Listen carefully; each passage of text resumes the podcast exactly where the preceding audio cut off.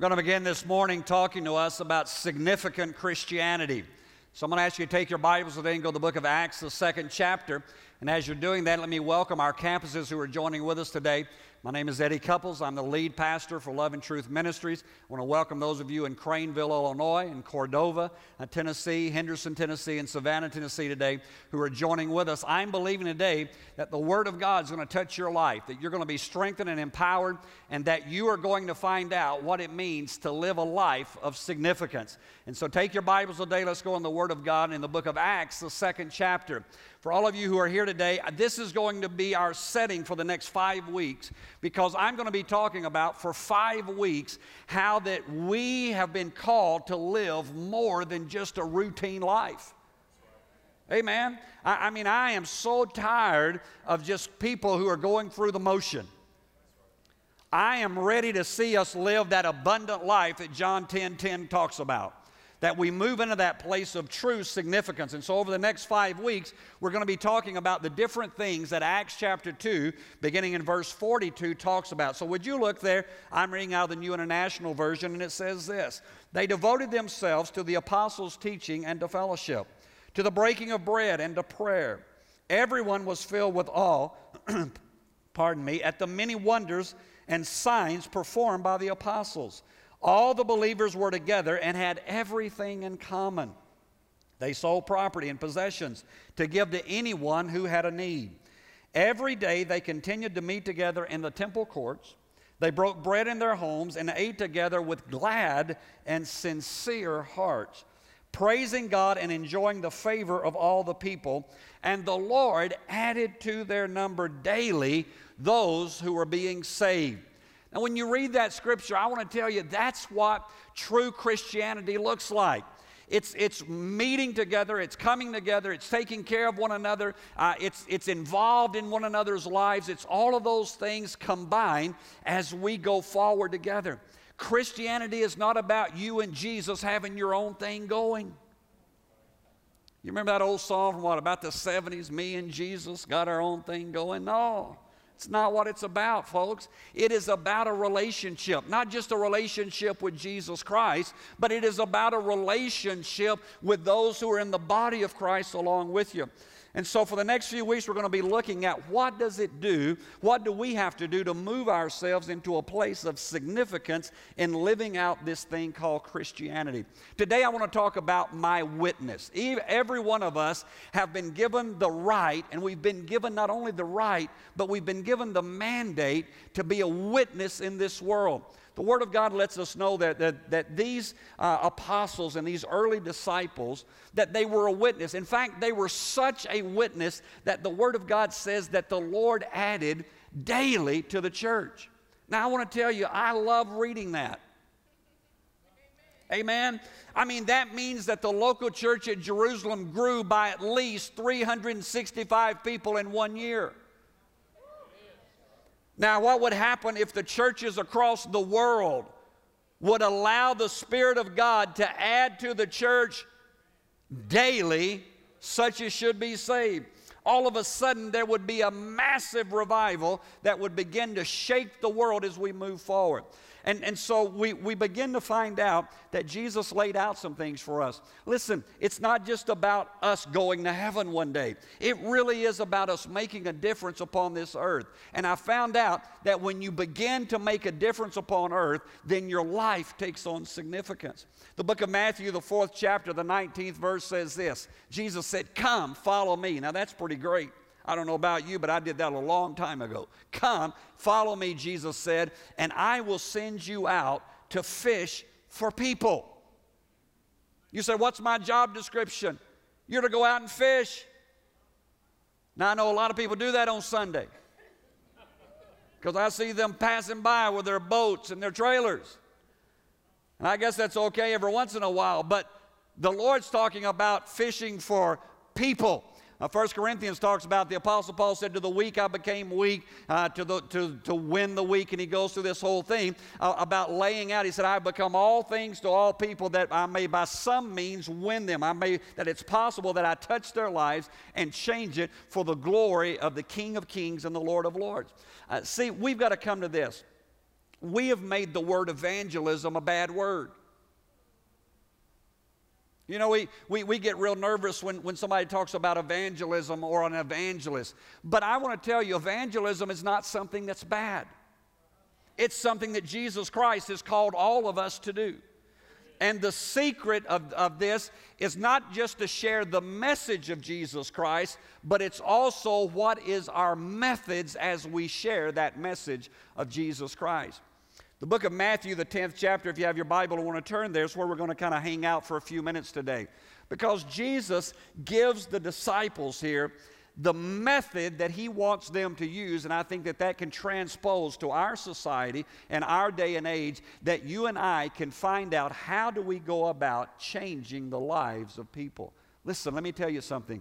Jesus Christ loved people enough that he came to this earth. And he lived a sinless life for 33 and a half years, and then he died a horrible death. Why did he do that? He did that because people matter. Let me say that again. People matter. People are important. People are more important than rules. People are more important than regulations. People are more important than buildings. People are more important than anything else upon this earth, because it is what Jesus Christ came to this earth for, was to reach and to touch people. Now, he gives the disciples in Matthew, the 10th chapter, verse 5 and 6, he kind of lays out how that they are to go forth. It says, these 12 Jesus sent out with the following instructions. He said, do not go among the Gentiles. Now, that's interesting. Or enter any town of the Samaritans. He said, go rather to the lost sheep of Israel. Now, wait a minute, Jesus. I thought you came to win the world. He did, but he said, when you're going to do evangelism, you got to narrow the focus. You got to bring things down, and you got to understand what I'm calling you to do. And so here's what I want to talk about today. You ready? I can wait. Are you ready? All right, thank you. I appreciate that. It makes me feel better. I'm going to give you 5 principles for fishing for people. Now, these 5 principles probably can work for fishing for fish. So if you're not real spiritual, just take it in that manner. If you just want to know how to be a better fisherman. But I think that if you can take these principles today out of the Word of God, and you can begin to see how to be the person that Jesus Christ has called you to be. Number one is this, is know what you are fishing for. You know, if you're going to fish for carp, you're going to use one thing. If you're going to fish for bass, you're going to use another thing. If you're going to fish for catfish, you're going to fish. Know what you're fishing for. Now, here's the deal about fishing. How many of you have ever been fishing? Those of you watching, you can raise your hand too. Listen, here's what I understand about fishing, is that if you ever go from fishing to catching, you'll be ruined. Right? How many of you have ever gone and fished, you know, 2 or 3 hours and went home just smelling like worms? No fish in the boat, no fish anywhere. Now, my problem is that when I was about 13 or 14, we lived in Kenya, and there was a lake there called Lake Naivasha. And my father and myself and another missionary and his son literally would go fishing, and within 2 to 3, maybe 4 hours at the most, we have caught at least 50 and sometimes up to 100 largemouth bass. Now, I want to tell you, when you do that when you are a teenager, and then you go down to the Tennessee River and you sit there all day long for one scraggly catfish, it just messes your world up. It's just like all of a sudden, what in the world am I doing? So needless to say, I haven't been fishing in the natural in a long time. But I do know that there are some principles that work, and that is you've got to know what you're fishing for. In other words, a one-size approach won't fit everything. All right? And a lot of times in the church, that's what we've done. Well, we've said, you know, well, we've built a building. Well, praise God. It's wonderful to have a building, but a building won't save people. Well, we have services. Well, that's wonderful. That means you know, you've got some structure. But guess what? That doesn't save people. You've got to figure out what you're doing and who you're going to reach. What you want to catch will determine your strategy. Natural, spiritual. Now, if you want to catch Christians, you can do that. I've done that. I remember in my first pastorate, we started a concert ministry. And we had, at that time, we had the top people coming through. We had everybody, this is when Clay Cross at first, we had Clay Cross, we had For Him, we had Rebecca St. James, I mean, you name it, and we had them. I mean, we were even so spiritual, we had some Southern gospel groups. Now, I have to be in the spirit to go to a Southern gospel concert, all right? And we had the Martins, and we had the Greens, and God only knows who else we had. But I found out real quickly, when you have concerts, guess who shows up? Christians. I got tired of feeding everybody else's saints. So I walked in one day and I said, the concert ministry is over. No more concerts. We've never had one concert that I know of as a church concert since I've been in Jackson. Why? Because I'm not fishing for Christians. I've thought about having bingo.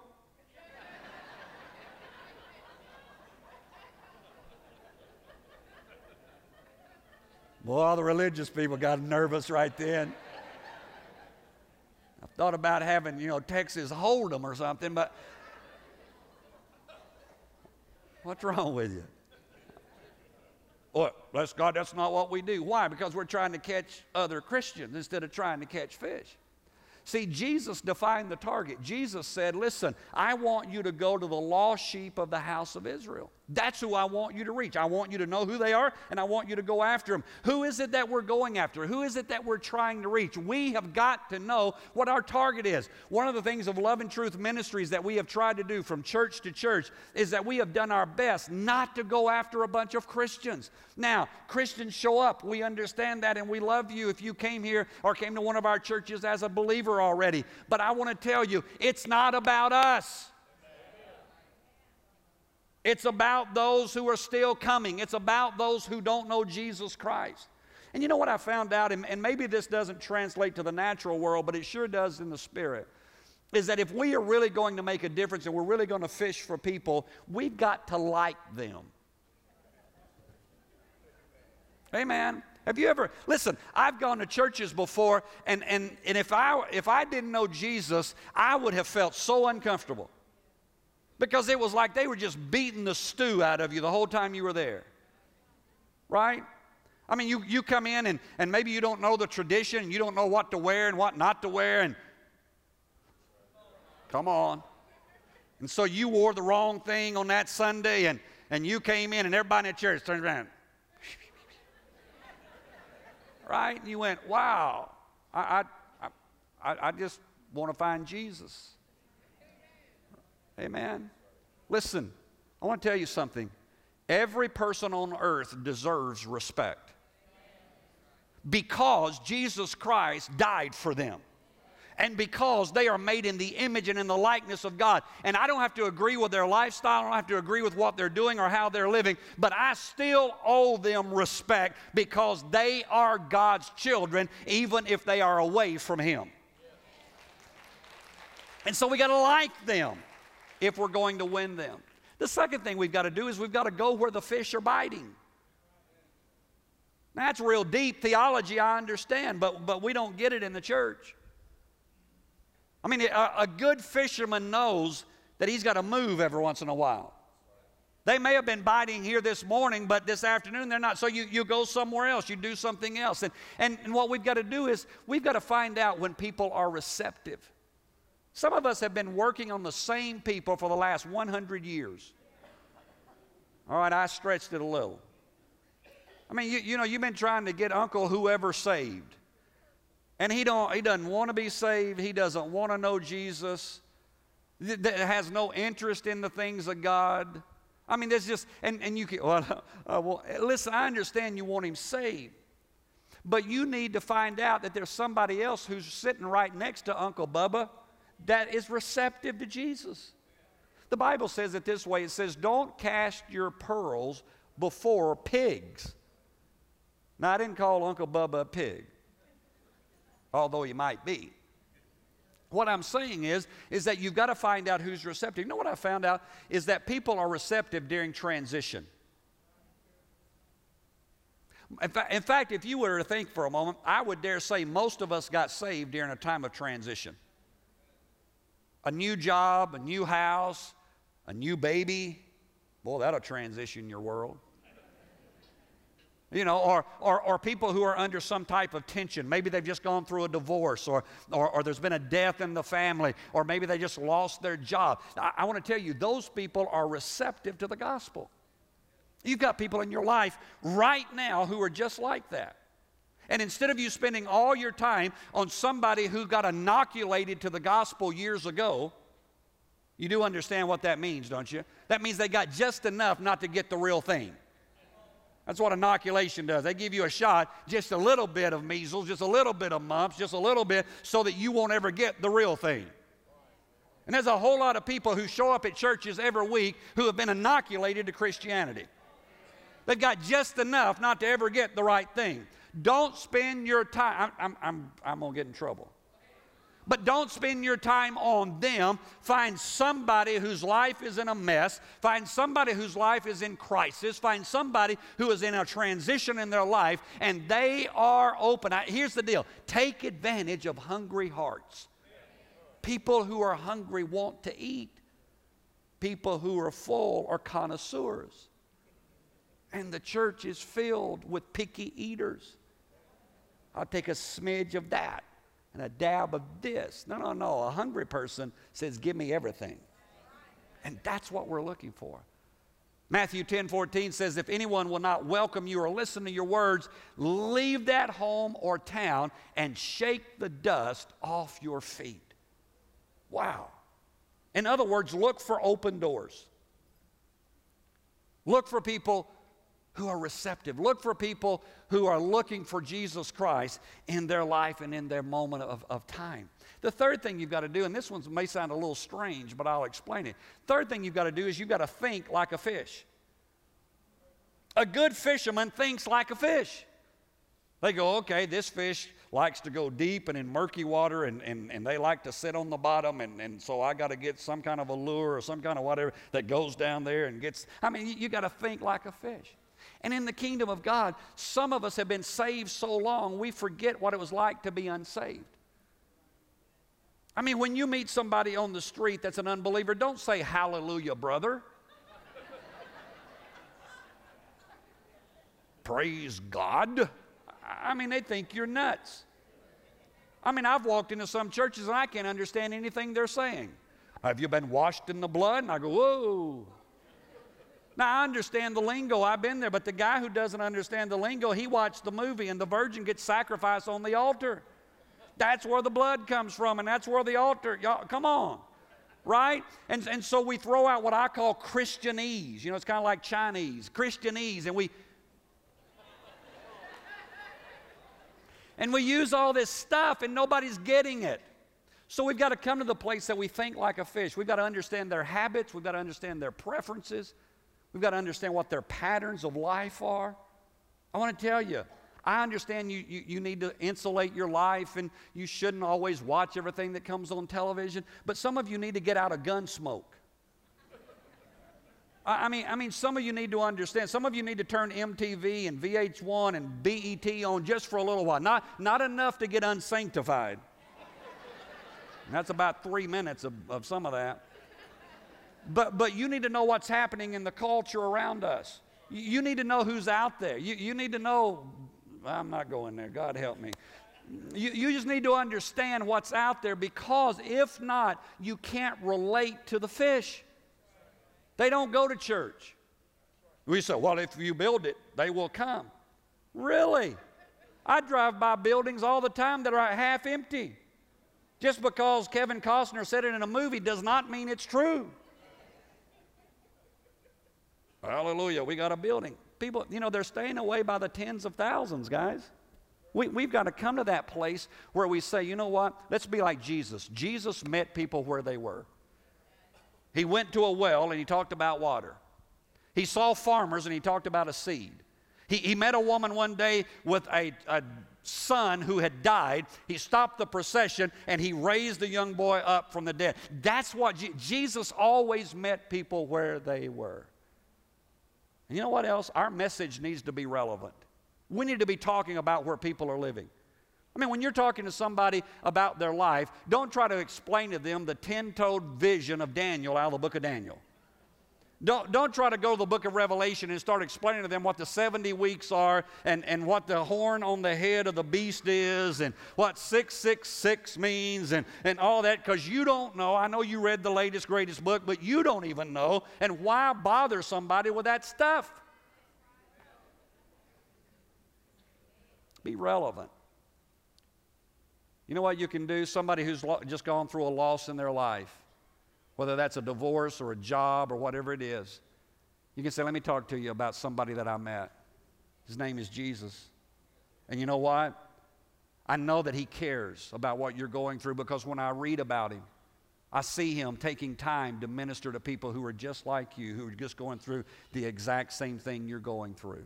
And I want you to know that in my life, I've experienced the grace and the goodness that he brings to me. It doesn't mean my life is perfect, but I want to tell you, it's been a lot better since I met Jesus. You know what? That person all of a sudden is interested. We think we have to walk in with a 40-pound Scofield reference Bible and quote 48 verses and slap them upside the head and say, don't you know you're going to hell? And the answer to that is, yes, they do know they're going to hell. But what they need is, they need somebody to love them. They need somebody to think like a fish. The fourth thing we've got to do is that we've got to catch fish on their terms. I mean, you can't sit at your house and catch fish unless your house is over the lake. I mean, you've got to get out there. You've got to, hook the boat up. You've got to get out. You've got to do a little inconvenience, whatever it is. You have got to go out of your way. It's the same way with us. We can't sit in our nice, comfortable sanctuaries and think we're going to win fish. Well, Pastor, we're on television, and we've got a website. Yeah, all those things are wonderful tools, but it still boils down to over 80% of people who get saved and come to a local church come because somebody that they know invited them to meet Jesus Christ and to come to church. That's what it's about. So how do we catch fish on their own terms? Jesus said it this way in Luke 10:8. He says, when you enter a town and are welcome, eat what is offered to you. In other words, adapt to the culture. We're in the South. I don't know if you don't know this. I was just recently in Wisconsin, and this little gal was waiting on Sherry and I and a pastor and his wife, and she said, y'all aren't from here, aren't you? Are you? She said, you have an accent. And I looked at her, and I said, really? I said, you have an accent. I talk right. I mean, Southerners can take a one-syllable word and make 4 or 5 syllables out of it. We understand that. We know what it's like. And so, we got it down. And so you've got to, whatever the culture is. If I were in New York, I'd probably pastor a little bit differently. If I was on the West Coast, God help me, I'd pastor differently. But he placed me right here where I needed to be, where you all talk right and that you understand what I'm saying. But you've got to adapt to the culture that you're in.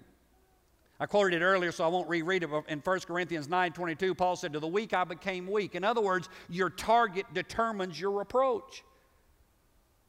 If I'm talking to somebody, now here's what I will not do. I will not debate anybody. Anybody who shows them and says, I want to debate Scripture, you are wasting your time because I'm not talking to you. But somebody who says, you know what, I've got a little understanding of the Scripture, I'm going to talk to them one way. Somebody who has no understanding of the Scripture, I'm going to talk another way. Jesus did that. If you notice, when he talks to a woman about water, he deals in the natural. When he talks to the scholars, he moves it on up.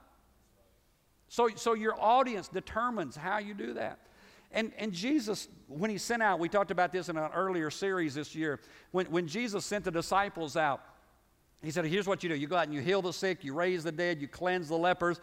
He said, you drive out demons freely, you have received, freely give. In other words, he said, begin with felt needs. We found this out in these developing countries that we have ministries in Kenya and Uganda and the Philippines and even in Belize now. And what we're finding is that you first of all have to meet a need. We're building a transitional home right now in Belize. Why? So that we can help them, but so that they will know now that they'll listen to the gospel of Jesus Christ. So you begin with the felt needs in a person's life. What are they going through? What's happening in their life? Number 5 is the last one, and this is this, and that is use more than one hook. You ever seen those guys on the bank of the river or maybe in the ocean, and they got, 6 or 8 poles lined up out there? Why is that? That's because that guy says, listen, if one hook will get me one, I'm gonna multiply. I'm going to get more out there so that my chances are better. Have you noticed how much people like choices? I mean, let's just talk about televisions. Have you been to buy a TV lately? I mean, I went to buy a TV a while back, and after 5 minutes, I was so confused and depressed. I mean, because the guy said, now, well, do you want 1080i? Do you want, 720? Do you want 480? Do you want 630? Do you want 528? I don't know. Do you want LED? You want LCD? Do you want, this? You want that? And I'm just standing there like an idiot. And finally, I just looked at him. I said, here's what I want. I want the biggest and the cheapest you got.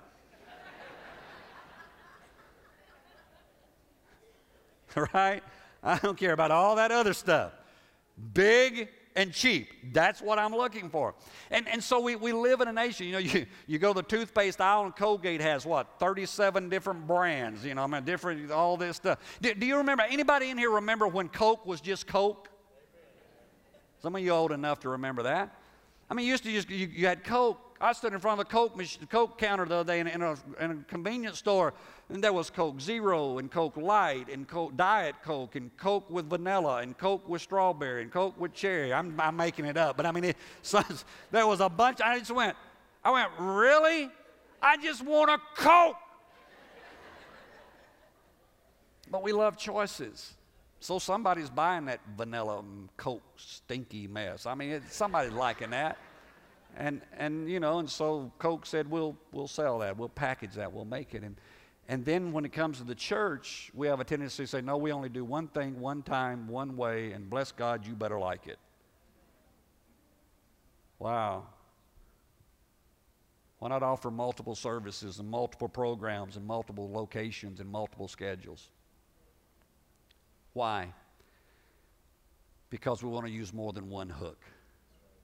We want to draw people into the kingdom of God. We want lives to be changed.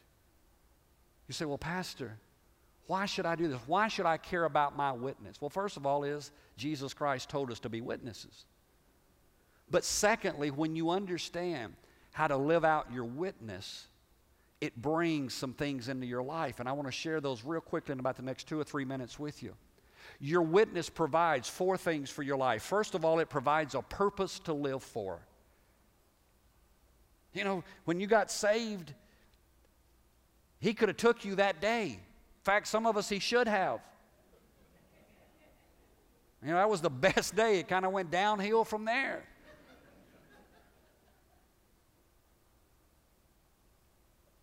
But he left us here. Why? Because he wants us to make a difference in someone else's life. So it gives us a purpose to live for. Secondly, it gives us a focus for living. Gives me something to focus on. It's kind of like taking your kids on a trip. Anybody ever had children, 8, 9, 10, 12, whatever, maybe 42, I don't know, in the back seat, and about the first 15 or 20 minutes, everything's fine, right? Now, I know, my kids are 29, 22, and so you got a lot of conveniences we didn't have. But my kids, Sherry would get all kind of stuff. She'd get books and games, and she'd have little bags made for each of them. We'd get ready to go on a trip, and then we would take off. And I have to be careful because one of mine's on a camera right now. And so we would take off, and then all of a sudden, 30 minutes into the trip, I'd hear, he's on my side. And then a little bit later, I'd hear, she's touching me. And that'd go on for a while, and then I would say the great things Dad always say, if you kids don't stop, I'm going to pull this car over, right? And I'm going to wear you out. And they just looked at each other and grinned because they know I'm a man.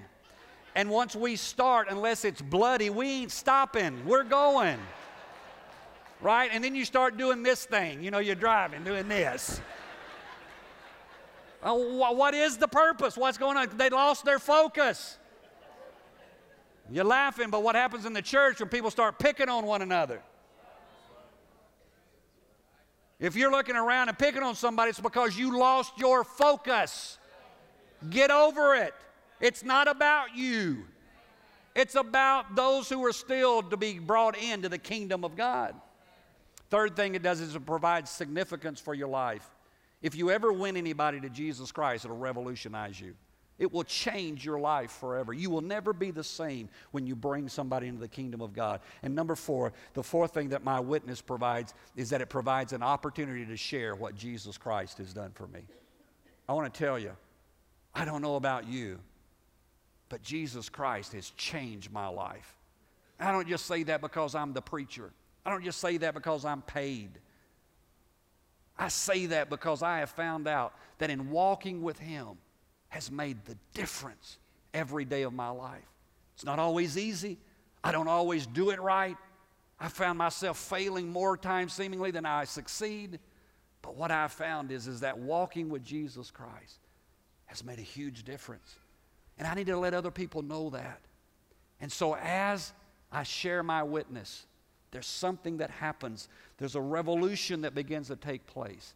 And I began to be able to live a life of significant Christianity, not just in a bubble, but literally making a difference in those that I come in contact with day in and day out.